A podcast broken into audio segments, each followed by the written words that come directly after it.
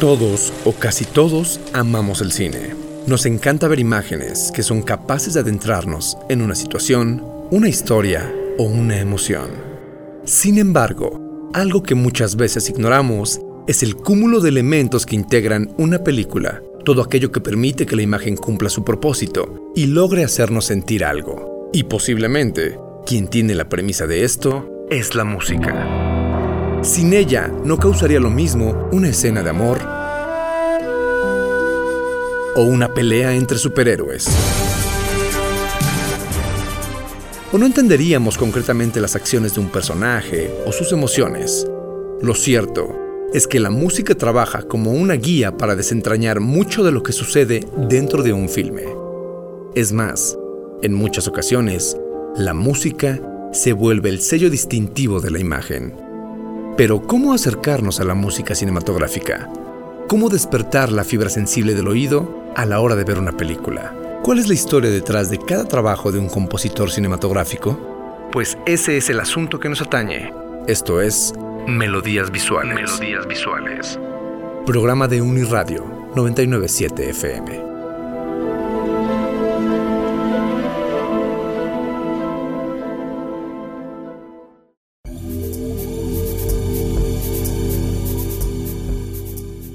Muchas veces sucede que películas son muy queridas, sin embargo, la música no es tan recordada. Esto a mi parecer puede deberse a varios motivos, que la música sea irrelevante, claro, que muchas veces pasa tristemente, o que las partituras se limiten únicamente a fungir como herramientas que acompañan la imagen, y no pretenden ofrecer un discurso independiente a ella. Esto último no quiere decir que este tipo de trabajos no valgan la pena o sean inferiores a otros que alojan una significación autónoma. Simplemente responden a la función aplicada de la música, que es la esencia de la música incidental de cine. Además de que sucede a veces, ya sea porque el director requiere ciertos sonidos y sabe qué solicitar del compositor, o porque el compositor tiene una relación tan íntima con la imagen que se vuelven inseparables, y no hay forma de imaginar un elemento sin el otro. Esto pasa con el score que analizaremos el día de hoy, el cual pertenece a un filme de culto muy popular del siglo XXI, Eternal Sunshine of the Spotless Mind, Eterno Resplandor de una mente sin recuerdos, de John Bryan. Soy Arlette Peña, bienvenidos a Melodías Visuales. Dirigida por el francés Michel Gondry, co-creador de la historia de la película, al lado de Pierre Bismuth y Charlie Kaufman, quien se encargó de escribir el guion. Eterno Resplandor de una mente sin recuerdos, estrenada en 2004, desarrolla un argumento que relaciona el drama y romance con la ciencia ficción. Platiquemos un poco de cómo surgió la idea y el desarrollo del proyecto. Bismuth y Country llevaban una amistad estrecha desde los años 80 y en 1998 tuvieron una conversación donde Bismuth mencionó a Gondry un proyecto artístico que estaba desarrollando a partir de la idea de borrar personas de la mente, de la memoria, al director le pareció maravillosa y ambos la transformaron en una historia siguiendo esta premisa. ¿Qué situación podría plantearse si fuera científicamente posible modificar la memoria? Poco después de la charla, Gondry platicó acerca del proyecto con Charlie Kaufman, guionista con quien había trabajado anteriormente, y una vez que la idea del guion estuvo más o menos desarrollada, se vendió a Propaganda Films por una suma modesta. Kaufman cuenta que escribir el guion fue nada sencillo, porque deseaba que los elementos de ciencia ficción no tuvieran el protagonismo y se centrara en la historia dada entre los personajes principales, Joel y Clementine. Y ahondado a esto, lograr que el tiempo pasado y presente, que convergen simultáneamente, pudiera desarrollar los recuerdos de Joel, las reacciones de Joel ante los recuerdos, y al mismo tiempo darnos información acerca de la relación que tuvo con Clementine y la que tiene con ella una vez que los recuerdos se han eliminado. Tan solo decir esto ya fue bastante complicado, Ahora imaginen hacerlo. Pero el guion logró su cometido, ganó el Oscar y el BAFTA en 2005 y nos regaló una historia preciosa, la de los amantes que se reencuentran y hallan su camino el uno en el otro sin importar que la tragedia haya sucumbido antes entre ellos y la ciencia les haya permitido eliminarse mutuamente de la memoria. No entraré en detalles en cuanto al argumento, creo que muchos ya están familiarizados con la película, Solo me gustaría comentar rápidamente un detalle simbólico del guion y el filme que es importante porque se relaciona con la música. El título, Eternal Sunshine of the Spotless Mind. Aunque en español la traducción la pasaron como Eterno Resplandor de una mente sin recuerdos, la traducción más literal del título en inglés es Eterno Resplandor de una mente inmaculada. es decir, sin manchas, algo limpio, pulcro. Y es un verso extraído del texto Eloísa Abelardo, escrito por Alexander Pope y publicado en 1717. Y para explicar un poco acerca de esta obra literaria, tenemos que ir hasta la Edad Media para contar acerca de una de las parejas románticas más famosas, que hoy en día simboliza el amor intelectual, erótico y prohibido. Eloísa y Abelardo. En resumidas cuentas, Abelardo era un erudito conocedor de filosofía y teología que se enamoró de Eloísa, una joven de 17 años que cuentan poseía una belleza e inteligencia extraordinaria y para acercarse a ella, convenció a su tío y protector de la joven, Fulbert, de que le permitiera darle clases. Eventualmente el intercambio intelectual se convirtió en atracción de parte de Eloísa, y se dejó seducir por Abelardo. Ambos se amaban con locura, pero cuando Eloísa quedó embarazada de su enamorado, decidieron huir juntos y la desgracia se desencadenó encima de ellos. Fulbert los persiguió para vengarse de quien abusó de su confianza y cuando llegó a ellos, castró a Belardo y encerró a Eloísa en un convento. Jamás volvieron a verse, pero establecieron una relación a través de cartas, donde las palabras tomaron el lugar de los cuerpos y la memoria se convirtió en el mejor y peor aliado de los amantes. Su romance pasó a la posteridad y a lo largo de los siglos ha inspirado arte y toda clase de discusiones intelectuales. Les platico esto porque recuerden que en la película se recitan los siguientes versos. Qué feliz es la suerte de la vestal sin culpa, olvidarse del mundo y por el mundo olvidado, eterno resplandor de una mente inmaculada. Cada oración es aceptada y cada deseo vencido. La vestal es la castidad, así que bajo mi interpretación, Eloísa, a partir de la pluma de Alexander Pope, sufre su amor por Abelardo, haberlo experimentado, porque no es capaz de hallar paz en un convento y tiene que enfrentarse constantemente a la ausencia del amante al cual desea. Qué alegría tener castidad, que desconoce acerca de lo que le rodea, de lo mundano. La luz se encuentra en la mente inmaculada, pura, pues los rezos que vienen de ella son escuchados y es posible renunciar al deseo. Si trasladamos esto a la trama de la película, Clementine y Joel pretenden borrar su memoria para volver a la paz de esa castidad, no haber conocido al otro pero a la marcha descubren que la verdadera luz se encuentra en lo que pretendieron olvidar, sus recuerdos. Esta idea se refuerza una y otra vez a lo largo de la película, y donde mejor se percibe es en la música. Aunque no me refiero en esta declaración a la partitura original, más bien al soundtrack, a las canciones que aparecen a lo largo de la cinta y son utilizadas a lo largo de las escenas. Michel Gondry, es indispensable mencionarlo, tiene una relación importante con la música, pues posee una experiencia amplia como director de videos musicales. Ha colaborado con The White Stripes, The Chemical Brothers, Bjork, Stereogram, Daft Punk, Massive Attack y varios más. Esto cambia notoriamente la jugada de la dupla imagen-música, porque Condry entiende la comunicación y el discurso que las artes juntas pueden desarrollar, y posee un conocimiento excepcional respecto a la música que necesita una imagen y las imágenes que puede generar la música. Si en alguna ocasión andan de curiosos, busquen el soundtrack de la película y escuchen con atención las canciones que lo integran. En Mr. Blue Sky, de Electric Light Orchestra, o Light and Day, de The Polyphonic Spree, o El corazón de la cinta, el cover de Everybody's Gotta Learn Sometime, elaborado por Beck, original de The Corgis, por ejemplo, las letras siempre aluden a la luz, al sol o a la memoria. Esto no es gratuito, porque Gondry nos está dando guiños y contenido de la película con las canciones. Nos están aludiendo a los versos de Pope, a la historia de Eloisa y Abelardo, y por supuesto, a la historia de Joel y Clementine. ¡Qué increíble! Por dar alguna muestra de estos detalles que Godric mantiene entre la música y las imágenes, se me ocurre pensar en cuando se escucha por primera vez Everybody's Gotta Learn Sometime Aún no entendemos como espectadores qué está pasando en la historia, porque hasta mucho después descubrimos que la construcción del inicio del filme está en media res, es decir, en medio de la acción. Que esto, por cierto, también es un detalle precioso porque la temporalidad de la película obedece al ritmo de la memoria, que no lleva un orden específico.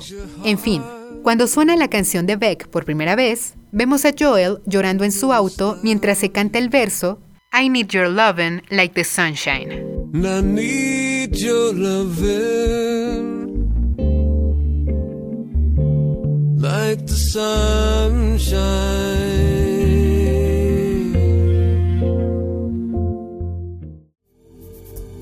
Necesito tu amor como la luz del sol. Por supuesto, aludiendo a Clementine. Desde el inicio, Gondry nos está dando la clave del conflicto que aparece en Eterno Resplandor de una mente sin recuerdos.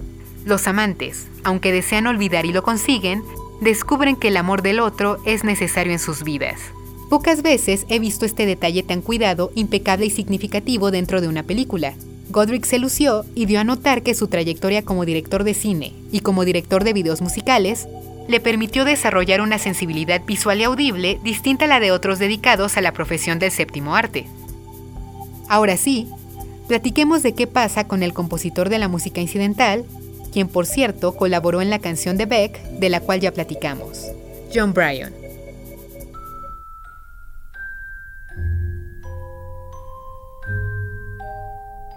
Letrista, músico de estudio, arreglista musical y compositor de música incidental cinematográfica, proveniente de familia de músicos, el estadounidense John Bryan es un nombre de respeto desde los años 90. Como arreglista musical ha colaborado con Fiona Apple, David Byrne, Elliott Smith, Mac Miller, Peter Gabriel, Kanye West, entre muchos otros. Y como compositor de música cinematográfica, cuenta con las partituras originales de Magnolia película de Paul Thomas Anderson, también la de la película animada Paranorman o Lady Bird de Greta Gerwig, por mencionar algunas. Cuando Michelle Gondry estaba eligiendo su equipo de trabajo, el fenómeno musical que en ese entonces ya era Brian llamó su atención, y su experiencia en el rubro de la música popular y de cine le gustó lo suficiente para saber que era el hombre para la tarea. El estilo musical de Brian se caracteriza no por crear adornos estrafalarios o buscar la gran orquestación, sino todo lo contrario.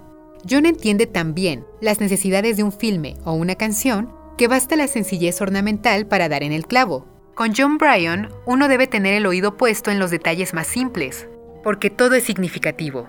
Esto pasa con la partitura de Eterno Resplandor de una mente sin recuerdos. Además de que también no está de más decir que la producción fue pequeña y la decisión más sensata era contratar a alguien que pudiera crear algo acorde a esa característica. Vamos a escuchar un poco de lo que John Bryan realizó para la película. Pero quiero que tengan en mente que así como toda la película nos lleva adentro, es decir, a la memoria, a las emociones que experimentan los personajes, la música hace lo mismo. Y la mayor parte del tiempo se encarga de describirnos cómo es que los protagonistas perciben lo que están viviendo, sus experiencias, sus recuerdos, destacando a Joel.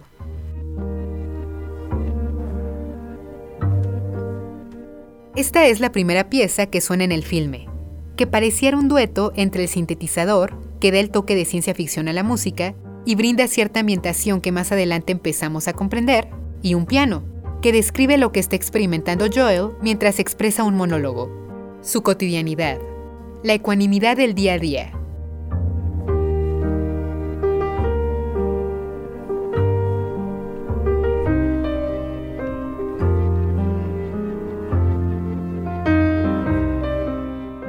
Hay una nostalgia recurrente, pero también paz en esta primera composición, y después entendemos por qué. Claro, en ese entonces ya había olvidado a Clementine, por eso el elemento nostálgico. Pero la ignorancia de la existencia de su amante le da cierta paz, la ecuanimidad que todos experimentamos cuando no profesamos amor a una persona.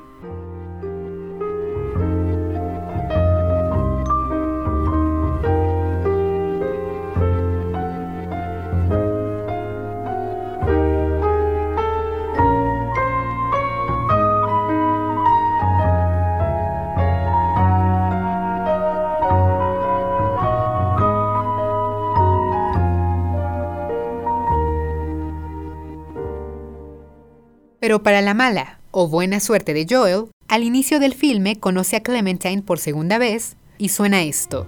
Noten qué detalles tan increíbles.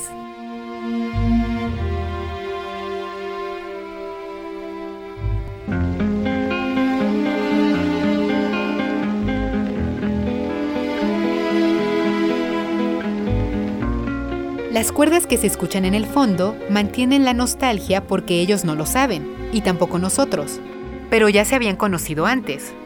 Y la guitarra toca un arpegio que suena armonioso, pero posee cierta oscuridad, misterio. No tenemos ni idea de lo que está pasando, pero la música nos está dando el guiño de advertencia para darnos a entender que lo que está pasando en la escena no es lo que parece. Joel no acaba de conocer a Clementine.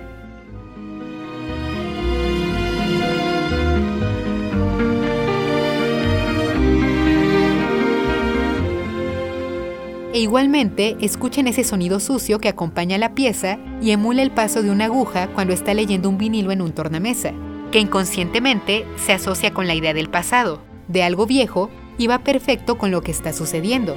Aunque nuestros protagonistas no lo saben, están reviviendo el pasado. Eso que creen estar experimentando por primera vez ya pasó antes. Y si fuera poco todo lo ya narrado por la música, conforme avanza la pieza crecen las cuerdas y suenan más vivas, porque nuestros protagonistas muestran un interés mutuo. Y podemos suponer que entre ambos habrá algo,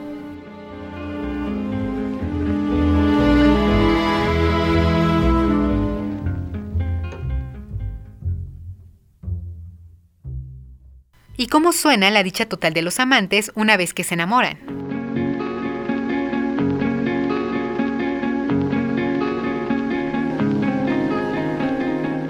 Se mantiene ese efecto de lo antiguo, que ya dijimos nos remite al pasado, y todas las cuerdas que componen la pieza suenan alegres, con cierto grado de apasionamiento.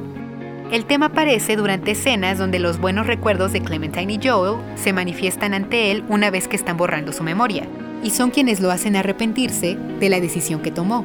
Finalmente, la dicha experimentada es la que motiva la acción de la película, cómo aferrarte a la memoria y luchar en contra del olvido.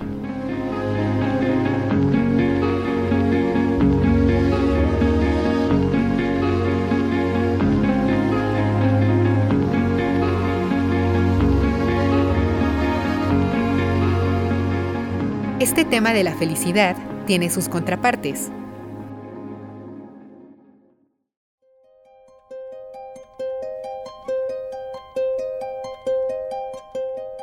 Aquí tienen la primera, que aparece cuando Joel experimenta confusión o intriga. Las cuerdas que antes poseían cierta armonía ahora son reemplazadas por otras que manifiestan desesperación, suspenso.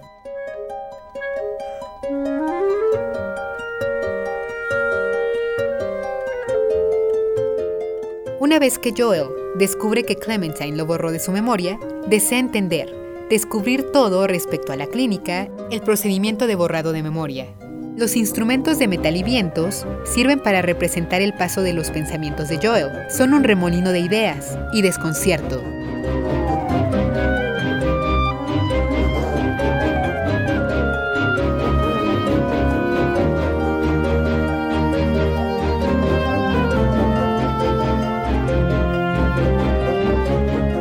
Aunque noten cómo ha desaparecido el sonido de toque antiguo, porque el tiempo donde se está llevando a cabo estas escenas son el presente.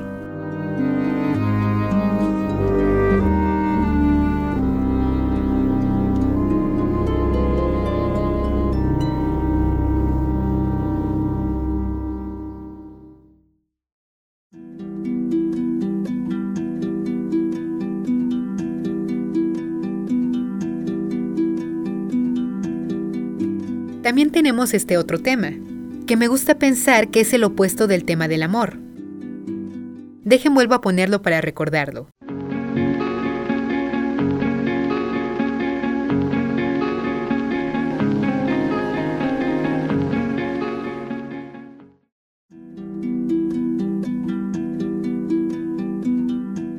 Después de que Joel decide olvidar a Clementine, empieza a recolectar todos los objetos que se relacionan con ella, y el tema se transforma en esto. Ahora las emociones que respectan a su examante suenan así, con cierta monotonía. Pasó de esto a esto. ¿Se están percatando de cómo John Bryan nos está diciendo mucho con poco? Es una genialidad. También escuchemos lo perversa, cruel y oscura, que es la pieza que aparece cuando el procedimiento de borrado de memoria se está llevando a cabo en el cerebro de Joel.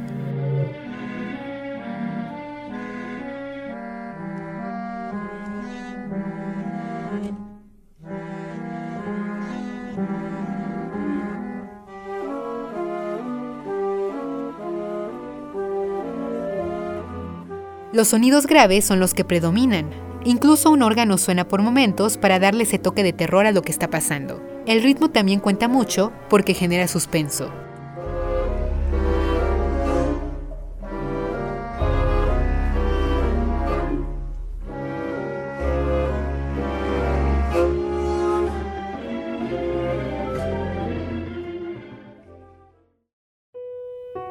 O vamos a una de mis piezas favoritas, la que aparece cuando Joel viaja con Clementine a un momento de su infancia para mantener a salvo su memoria. Esta es la única pieza que suena limpia y posee tranquilidad en su totalidad, y es ejecutada solo con un piano.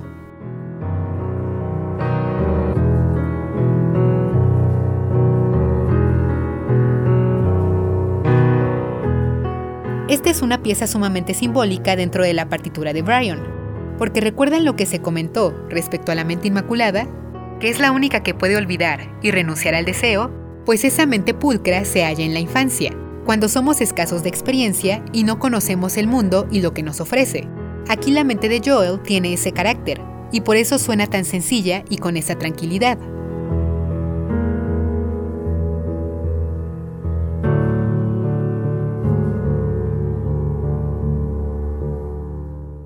Y cuando nuestro protagonista está llegando al final del viaje, es decir, a lo último del procedimiento antes de olvidar por completo la memoria de Clementine, hay dos piezas muy lindas que quisiera comentar.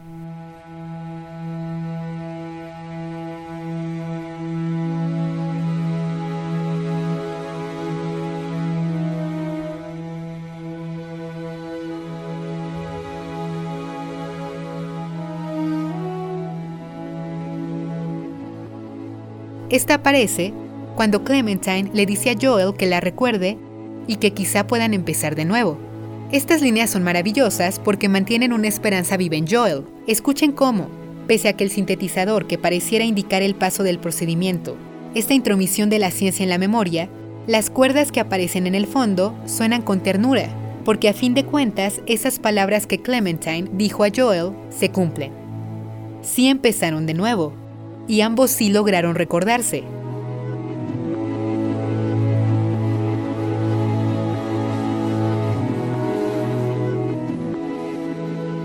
La música en este sentido es cómplice de los amantes, y nos habla de ese breve momento que representa el presente y que será olvidado, pero que tiene toda la certeza del futuro.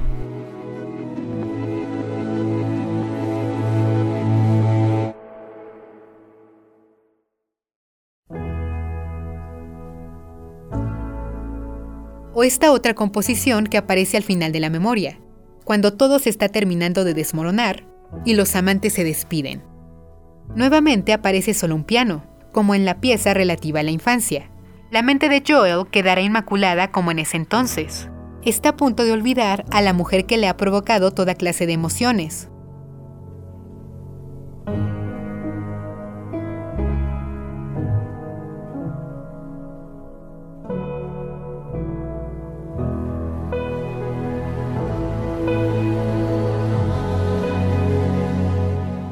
pero cuando entra ese arreglo de cuerdas, entendemos que entre ellos hay una tregua, una redención durante la cual aceptan las cosas como son, aceptan ese destino que indica el fin.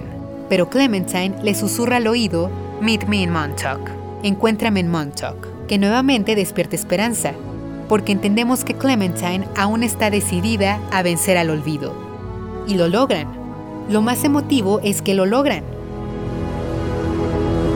y pese a que ambos reciben su expediente, donde escuchan la cinta en la que hablan de los defectos del otro y del por qué desean formatear su memoria, al final están dispuestos a intentarlo de nuevo, aun si el futuro los coloca de nuevo en el camino de la tragedia.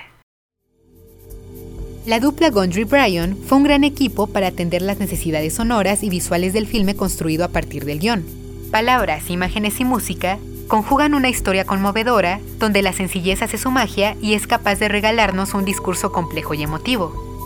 Probablemente la partitura de John Bryan no es tan conocida o no queda grabada en nuestra mente como otros trabajos que hemos analizado antes. Pero su grandeza no es menor porque Eterno Resplandor de una mente sin recuerdos implica asociar lo que vemos con lo que estamos escuchando, y hay detalles musicales que si bien no nos dan información adicional de lo que vemos, sí son significativos y de importancia para que el desarrollo de la historia tenga un hilo conductor audible y enriquezca la experiencia estética. Escuchen más de lo que hace Brian. Sus aportaciones al cine y a la música popular valen muchísimo la pena. Esto es todo por hoy. Nos escuchamos en el próximo episodio de Melodías Visuales.